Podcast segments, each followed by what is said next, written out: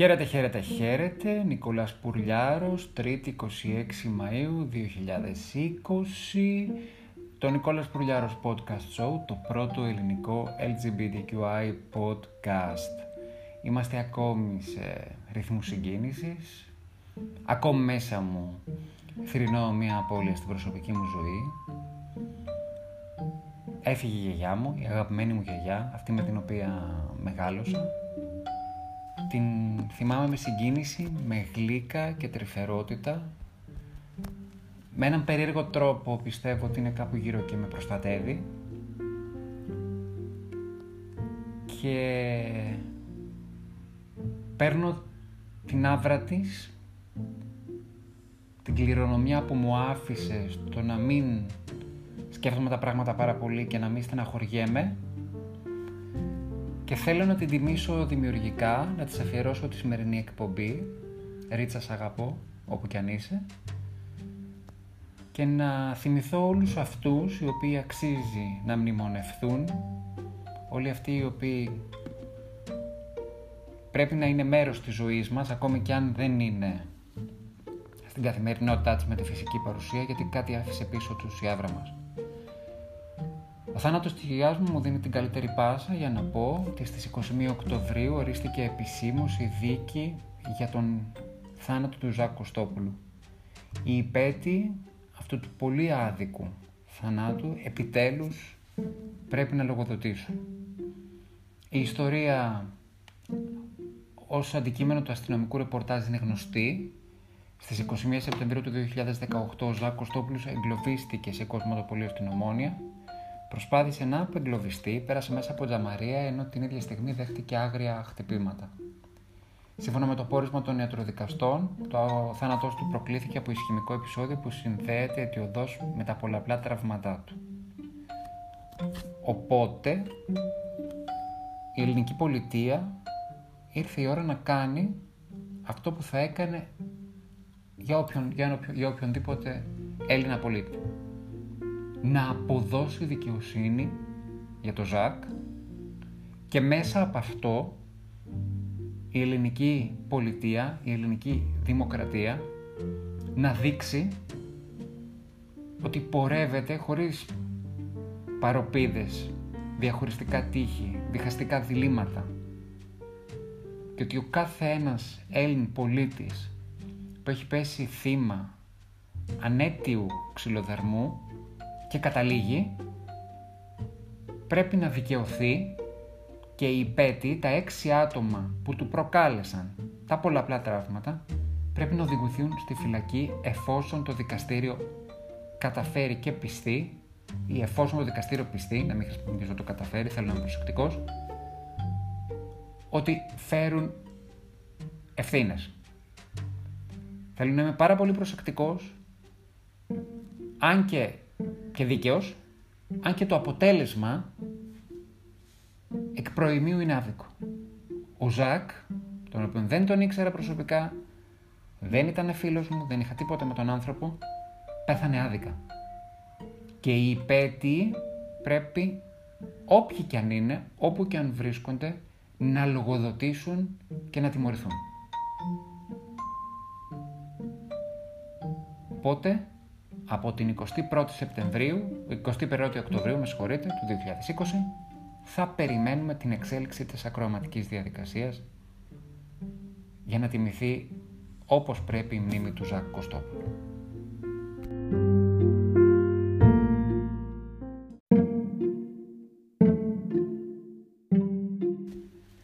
Κάποτε με ρωτήσαν αν μπορούσες να ταξιδέψεις στον χρόνο και να είσαι ένα άλλο πρόσωπο, ποια εποχή θα διάλεγες, τι θα ήθελες να ήσουν και γιατί. Χωρίς να το σκεφτώ πάρα πολύ, είχα πει ότι θα ήθελα να είμαι Αμερικανός στο Σαν Φρανσίσκο στα μέσα της δεκαετίας του εβδομήντα και να αγωνίζομαι μαζί με τον Harvey Milk.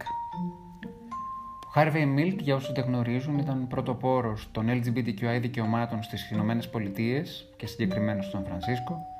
Είχε εκλεγεί κάτι σαν δημοτικός σύμβουλος, αν το πάρουμε με τα δικά μας δεδομένα. Είχε αγωνιστεί για την προάσπιση των ελ τζι μπι τι κιου άι δικαιωμάτων. Είχε καταφέρει να κερδίσει σεβασμό κόσμου. είχε σώσει πάρα πολλούς ανθρώπους από την μανία της ετεροκανονικότητας, με πιο συγκινητικό παράδειγμα αυτό ενός ε, ανάπηρου ελ τζι μπι τι κιου άι προσώπου, ο οποίος ήταν έτοιμος να εισαχθεί σε στρατόπεδο μεταστροφής, αναστροφής, θεραπείας ενάντια στην ομοφυλοφιλία, ο οποίος πήρε τηλέφωνο σε ένα σταθερό τηλέφωνο και μίλησε με τον ίδιο, το Milk, και του είπε «Είμαι μερικά μόνο λεπτά πριν έρθουν να με πάρουν να πάνε σε ένα στρατόπεδο για να μου αλλάξουν τη σεξουαλική μου ταυτότητα. Τι να κάνω?» Και ο Harvey του είχε πει «Άνοιξε την πόρτα και φύγε». Δεν ήξερε ο άνθρωπος φυσικά ότι ήταν σε ένα πυρικό καροτσάκι, αλλά παρόλα αυτά του έδωσε δύναμη. Ο άνθρωπος αυτός έφυγε μαζί με το αναπηρικό το αμαξίδιο και σώθηκε. Γλίτωσε από το στρατόπεδο όπου στέλναν τότε τα παιδιά για να τους κάνουν σωστούς άντρες, τους ομοφυλόφιλους άντρες. Ο Harvey έχασε τη ζωή του ανέτεια. Δολοφονήθηκε κι αυτός στις είκοσι εφτά Νοεμβρίου του χίλια εννιακόσια εβδομήντα οκτώ. Και πριν από μερικές μέρες, στις είκοσι δύο Μαΐου, γιορτάσαμε τα ενενηκοστά γενέθλιά του. Αν θα ζούσε θα γινόταν ενενήντα ετών. Δεν ξέρω αν υπάρχει κάποια περίεργη μοίρα για κάποια λαμπερά πρόσωπα, κάποιες προσωπικότητες που έρχονται σαν διάτοντες αστέρες στη ζωή μας, την αλλάζουν και φεύγουν. Δεν ξέρω αν θα ήταν ωραίο να έχουμε τον Harvey Milk ανάμεσά μας με σωματική φθορά που φέρνει ο χρόνος ή η ηλικία. Αλλά όσο εγωιστικό κι αν ακουστεί αυτό, θα ήθελα να υπήρχε ένας ιδανικός τρόπος ο Harvey Milk να υπάρχει ακόμη ανάμεσά μας, να είναι ακόμη αυτό που λέμε το φως που πρέπει να ακολουθήσουμε, να μας διδάξει πολλά από αυτά τα οποία πρέσβευε ο ίδιος, γιατί και εμείς στην ελ τζι μπι τι κιου άι κοινότητα κάποιες φορές μέσα στο lifestyle, μέσα στην αγωνία μας να ξεπεράσουμε όλα όσα έχουμε μέσα μας, χάνουμε τον προσανατολισμό μας. Τίποτα δεν έχει κρυθεί. Ο αγώνας εξακολουθεί και είναι ισχυρός. Ο μεσαιωνικός τρόπος σκέψης εξακολουθεί και υπάρχει στον κόσμο. Δεν έχει επέλθει η ισότητα των ανθρώπων. Ακόμη και στην αφροαμερικανική κοινότητα το αντιμετωπίζουν αυτό. Ακόμη και τώρα αναπτύσσονται οι ρατσισμοί. Πολλό δε μάλλον για τους ελ τζι μπι τι κιου άι ανθρώπους, οι οποίοι, όπως λένε κάποιοι, είναι οι νέοι έγχρωμοι. Οπότε νομίζω ότι ο Harvey Milk θα ήταν χρήσιμος ακόμη και στα ενενήντα του, ακόμη και τίποτα να μην έλεγε. Προσωπικά, και ελπίζω αυτό να συμβαίνει και παντού στον κόσμο, το καλύτερο που έχω να κάνω, το καλύτερο που έχουμε να κάνουμε είναι να μην αφήσουμε την κληρονομιά του να χαθεί. Και να διαβάσουμε ξανά προσεκτικά τις σελίδες από την ιστορία του. Γιατί ο Harvey Milk αγωνίστηκε και δημιούργησε ιστορία με ανθρωπιστικό πρόσημο. Όχι μόνο για το lifestyle, όχι μόνο για την ελευθερία του να πηγαίνεις χέρι-χέρι με τον σύντροφό σου στο δρόμο, όχι μόνο για να μπορούμε να βλέπουμε τους εαυτούς μας πια σε τηλεοπτικές σειρές, να, γίνεται, να υπάρχει ορατότητα. Να του πω ένα μεγάλο ευχαριστώ και να του πω ότι θα είμαστε πάντα ευγνώμονες που έκανε το απίθανο πιθανό και μπορούμε και πραγματοποιούμε σήμερα το απίστευτο, το απίθανο όνειρο που είχε κάποτε η ελ τζι μπι τι κιου άι κοινότητα.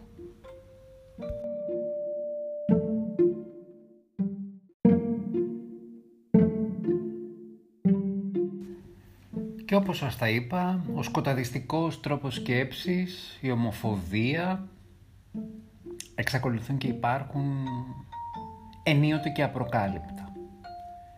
Και χτυπάνε στο ψαχνό ενίοτε με γελιότητα. Αναφέρομαι σε ένα θέμα το οποίο το διάβασα σήμερα, ότι έχει αναπτυχθεί μια πολεμική απέναντι στο Λέο Βαράντκαρ, ο οποίος είναι ο πρωθυπουργός της Ιρλανδίας.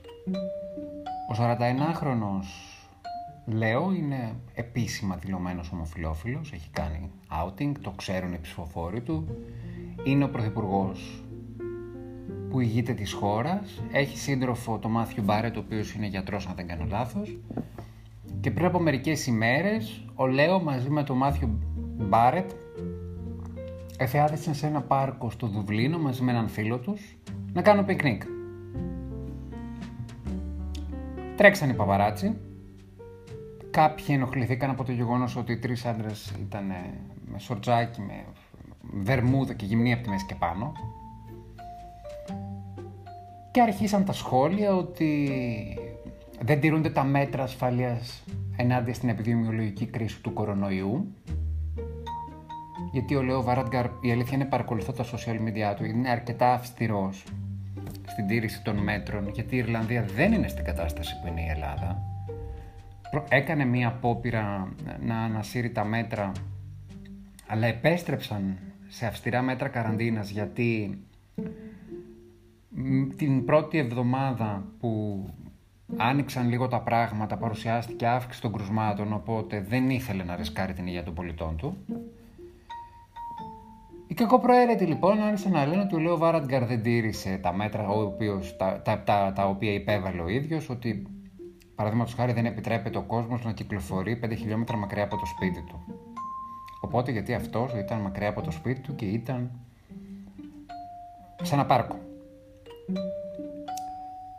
Η αλήθεια είναι άλλη. Ο Λέο Βαράντκαρ, επειδή στην καραντίνα, παρότι πρωθυπουργός, εγκλωβίστηκε στο κέντρο του Δουβλίνου, μακριά από το σπίτι του, οπότε τηρώντας τα μέτρα έμεινε σε ένα ενοικιαζόμενο σπίτι για να δείξει το καλό παράδειγμα ο ίδιος. Δηλαδή δεν πάει σπίτι του για να τηρήσει τα μέτρα τα οποία ο ίδιος επέβαλε, ακολουθώντας φυσικά τις οδηγίες των ειδικών και των επιδημιολόγων.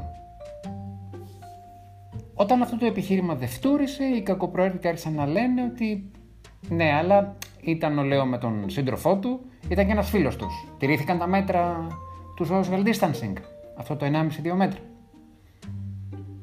Και κάποιοι που υποστήριξαν τον πρωθυπουργό άρχισαν να μετράνε με τη μεζούρα τα μέτρα. Πόσα μέτρα πήγε ο ένας από τον άλλον. Σας υπενθυμίζω ότι ο Βαράντκαρ με τον Μάθιου Μπάρετ είναι σύντροφοι. Ζουν στο ίδιο σπίτι. Είναι σύζυγοι. Ήρθε και ο φίλος τους εκεί και τελικά η διαδικασία μέτρησης έδειξε ότι όντως τηρήθηκαν τα μέτρα.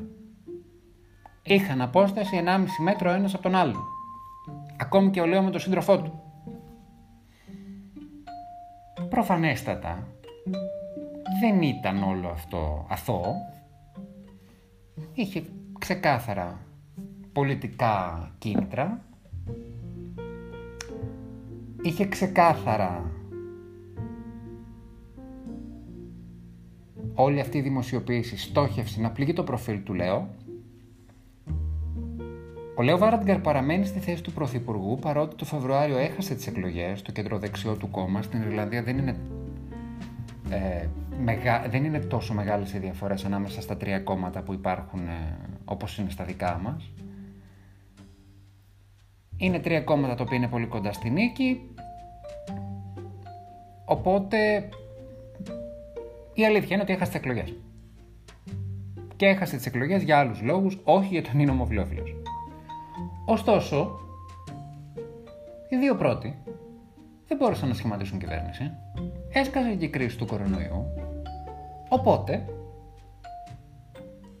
δεν θέλησαν να αναλάβουν την ευθύνη του να διαχειριστούν τη χώρα, παρότι ήταν μπροστά τα ποσοστά τα εκλογικά, και αφήσαν τον Λέο Βαράντκαρ να βγάλει τα κάστανα από τη φωτιά, επειδή ήταν ήδη πρωθυπουργός. Και ο Λέο δεν φοβήθηκε. ανέλαβε όλες τις ευθύνες, έκανε ό,τι καλύτερο μπορούσε. Η Ιρλανδία είναι σε σχετικά καλή κατάσταση. Δεν είναι όπως εμείς, εμείς πήγαμε πολύ καλύτερα από πάρα πολλές χώρες και από την Ιρλανδία, αλλά σε ορισμένους κύκλους, ακραία συντηρητικούς, ακραία πολιτικά συντηρητικούς, εφε, ε, εφευρέθηκε αυτό το έβριμα, το παπαρατσικό, το οποίο είναι ευτελές, κατά την ταπεινή μου γνώμη, να χτυπήσουν τον Πρωθυπουργό επειδή ήταν με τον σύντροφό του σε ένα πάρκο και έκανε πικνίκ με έναν φίλο του, τηρώντας τις αποστάσεις, σε λιγότερο από πέντε χιλιόμετρα μακριά από το σπίτι το οποίο μένει.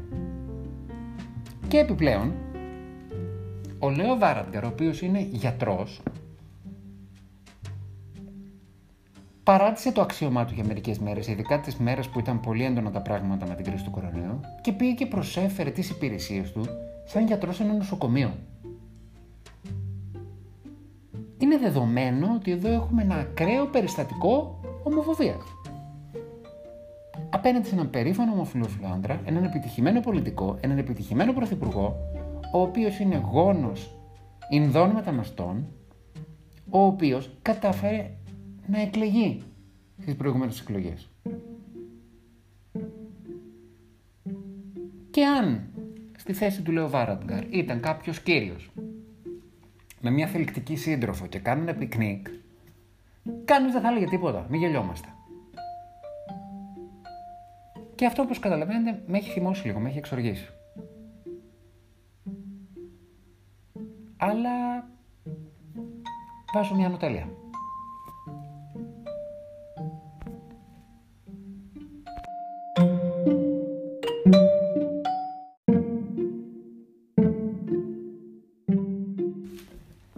Ένα από τα τραγούδια της αγαπημένης μου Kylie Minogue είναι το Never Too Late, και η αλήθεια είναι ότι δεν έχω καταφέρει να το ταιριάξω με κάποια από τη θεματολογία των μέχρι τώρα επεισοδίων μου. Θα ήθελα πάρα πολύ να συμβεί, γιατί αυτό το τραγούδι είναι πολύ αισιόδοξο και λέει ότι ποτέ δεν είναι αργά να αλλάξεις γνώμη και να προσπαθήσεις και να αλλάξεις τη ζωή σου και να αλλάξεις πράγματα. Και η αλήθεια είναι ότι πραγματικά αυτό το πρεσβεύω. Καλό είναι βέβαια να αναλαμβάνουμε τις ευθύνες μας σε μια καλή εποχή, για να μπορούμε και εμείς να χαρούμε τον άνεμο της αλλαγής, αλλά εντάξει, το σέβομαι. Αναφέρομαι στην ιστορία του Βίτολτ Σάντουβη, ο οποίος είναι ένας Πολωνός ηθοποιός.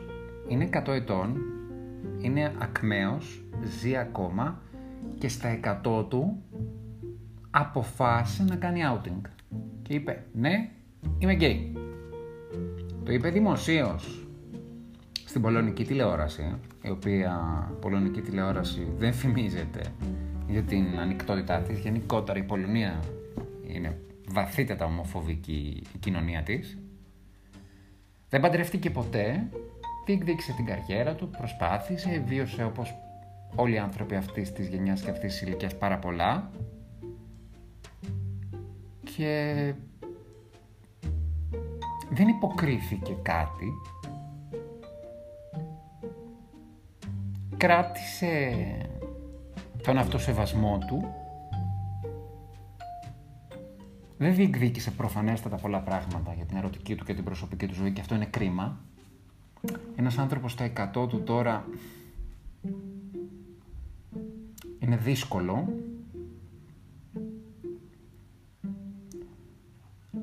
Αλλά θέλει και πάρα πολύ μεγάλο θάρρος, παιδιά. Έτσι. Να είσαι εκατό ετών και να βγαίνεις να το λες, να είσαι εκατό ετών και να, να, να σκοτώνεις τα φαντάσματα της ομοφοβίας και του ψυχικού βιασμού, ο οποίος δεν έχει να κάνει μόνο με την κοινωνία, έχει να κάνει και με την ιστορικότητα. Αυτός ο άνθρωπος στα εκατό του, καταλαβαίνετε τι έζησε. Και πραγματικά αναρωτιέμαι ορισμένες στιγμές πώς εμείς οι νεότεροι, το λέω και για μένα, γιατί εντάξει, κι εγώ καθυστέρησα να το ανακοινώσω σε ευρύ κύκλο, κακός, γιατί μου έκανε κακό, γιατί είχα έλλειψη διεκδικητικότητας και είχα χαμηλή αυτοεκτίμηση. Αναρωτιέμαι πώς είναι δυνατόν να μην μπορούμε να κάνουμε ό,τι κάνει αυτός ο άνθρωπος που είναι εκατό ετών. Και αναφέρομαι και σε άτομα στις showbiz και σε άτομα στην πολιτική. Και... και στην Ελλάδα έχουμε ένα πρόβλημα. Δηλαδή, καμιά φορά ψάχνοντας να βρω θέματα για τα επεισόδια του Νικολάς Πουρλιάρου podcast, δεν μπορώ να βρω ελληνική επικαιρότητα, έχω να σας πω. Η ελληνική επικαιρότητα είναι συνήθως συνυφασμένη με κάποια ομοφοβικά περιστατικά. Βγάζουμε λίγο το σκασμό ή με κάποια καλλιτεχνικά γεγονότα. Οκ, okay, αλλά βγάζουμε λίγο το σκασμό, δηλαδή. Γελάω καμιά φορά με αυτά που λένε ότι ζούμε στη χώρα που ο μόνος δηλωμένος ομοφυλόφιλος είναι ο, ο Γιώργος Μαρίνος. Αργότερα, με τον καλύτερο τρόπο, μίλησε ειλικρινά και ανοιχτά ο Φώτης Αργυρόπουλος. Και ο Φώτης πρόσφατα αναφέρθηκε κιόλας στο γεγονός ότι είχε αποκτήσει ένα παιδί και ότι το νομικό μας σύστημα δεν επιτρέπει στον σύντροφό του να αναγνωρίσει το παιδί του ως δεύτερο γονέα. Το παιδί τους ως δεύτερο γονέα. Και λέω, πού πάμε? Θέλω να πω, γιατί μας είναι τόσο δύσκολο? Και βάζω και τον εαυτό μας, δεν το βγάζω. Κάνω αυτό το podcast, μου αρέσει πάρα πολύ και ώρες ώρες αναρωτιέμαι αν αυτό μπορεί να μου είναι πρόβλημα σε κάτι άλλο, σε κάποια δουλειά. Προφανώς η κοινωνία δεν είναι φιλική, έτσι, δεν γελιόμαι, δεν, δεν είμαι αφελής. Αλλά αν την ανοίξουμε και μόνοι μας την πόρτα, αργαμότο, πώς το ανοίξει αυτή η πόρτα? Το έχω πει πάρα πολλές φορές. Πίσω από εμάς υπάρχουν κάποιοι άλλοι που αγωνίστηκαν. Ο Γεώργιος Βαλλιανάτος, ας πούμε, όπου για μένα είναι σύμβολο, προσωπικά για μένα, γιατί είναι ένας άνθρωπος ο οποίος τον άκουγα όταν ήμουν πιτσιρικά στην τηλεόραση, μου έκανε καλό. Με έκανε και νιώσω καλά. Όλοι οι υπόλοιποι, γιατί έχουμε γίνει τόσο κότες και φοβόμαστε τόσο πολύ όταν ο άλλος εκατό ετών σε την ομοφοβική Πολωνία βγαίνει και το λέει? Δεν ξέρω, πραγματικά ίσως νομίζω την επόμενη μέρα, σε κάποια από τις επόμενες εκπομπές θα, θα επικοινωνήσω με κάποιο ψυχολόγο να μας δώσει λίγο μια απάντηση σε αυτό. Ξέρω και αρκετούς ψυχολόγους, έτσι, ευτυχώς έχω αυτή την τύχη. Να δώσει μια ψυχοθεραπευτική εξήγηση. Γιατί φοβόμαστε τόσο πολύ πια? Ο άλλος εκατό ετών στην Πολωνία ή και το είπε. Εμείς που έχουμε το εν τρίτο των χρόνων του, γιατί δεν το κάνουμε? Εμείς που είμαστε εκλεγμένοι στη Βουλή, γιατί δεν το κάνουμε? Εμείς που δουλεύουμε στην τράπεζα, στο δημόσιο, στο, στην οδοποιία, στην οικοδομή, ξέρω εγώ, στις εταιρείες κινητής τηλεφωνίας, στη βιομηχανία τροφίμων, και δεν μιλάμε. Τι έχουμε να φοβηθούμε πια? Γιατί ο εαυτός μας κολλάει τόσο πολύ στο να δει και να δείξει τον αληθινό του πρόσωπο? Εντάξει, το καταλαβαίνω, είναι και η επαρχία αλλιώς, είναι και πολλά πράγματα αλλιώς, αλλά τελικά θα σας πω κάτι το οποίο το λέω από προσωπική πείρα, χωρίς να παίρνω τις ευθύνες από πάνω. Η απόφαση είναι η μεγαλύτερη επανάσταση. Νομίζω ότι σήμερα να μακρηγόρησα λίγο, είναι και η συγκίνηση από την απώλεια της γιαγιάς μου. Ολοκληρώνω το σημερινό επεισόδιο, το οποίο της το αφιερώνω. Ρίτσα μου, σ' αγαπάω, σ' αγαπάω, σ' αγαπάω, σ' αγαπάω, σ' αγαπάω, σ' αγαπάω, σ' αγαπάω. Είμαι ο Νικολάς Πουρλιάρος. Είναι το Νικόλας Πουρλιάρος Podcast Show, το πρώτο ελληνικό ελ τζι μπι τι κιου άι podcast. Με ακούτε στο Anchor, όπου μπορείτε και απολαμβάνετε τις μουσικές μας φίνες. Με ακούτε στο Spotify, στο Apple Podcasts, στο Pocket Cast, στο Breaker, στο Radio Public, το Google Podcasts. Στο Anchor απολαμβάνετε και τις μουσικές μας φίνες. Σας ευχαριστώ πάρα πολύ που είστε μαζί μου. Σας ευχαριστώ που συνεχίζουμε να αυξάνουμε τις ακροάσεις του Νικόλας Πουρλιάρος Podcast Show. Θα τα πούμε αύριο. Ελπίζουμε καλύτερα καιρικά φαινόμενα. Σήμερα θα βρέξει. Αλλά αύριο από ό,τι... Όχι, ψέματα. Την Παρασκευή θα αλλάξει ο καιρός. Από ό,τι βλέπω στο δελτίο καιρό, την Παρασκευή θα αλλάξει ο καιρός. Οπότε κουράγιο μέχρι την Παρασκευή για να αλλάξει ο καιρός και τα καιρικά φαινόμενα. Σας στέλνω την αγάπη μου. Σας ευχαριστώ πάρα πάρα πολύ που είστε μαζί μου στο Νικόλας Πουρλιάρος Podcast Show, το πρώτο ελληνικό ελ τζι μπι τι κιου άι podcast. Σας χαιρετώ.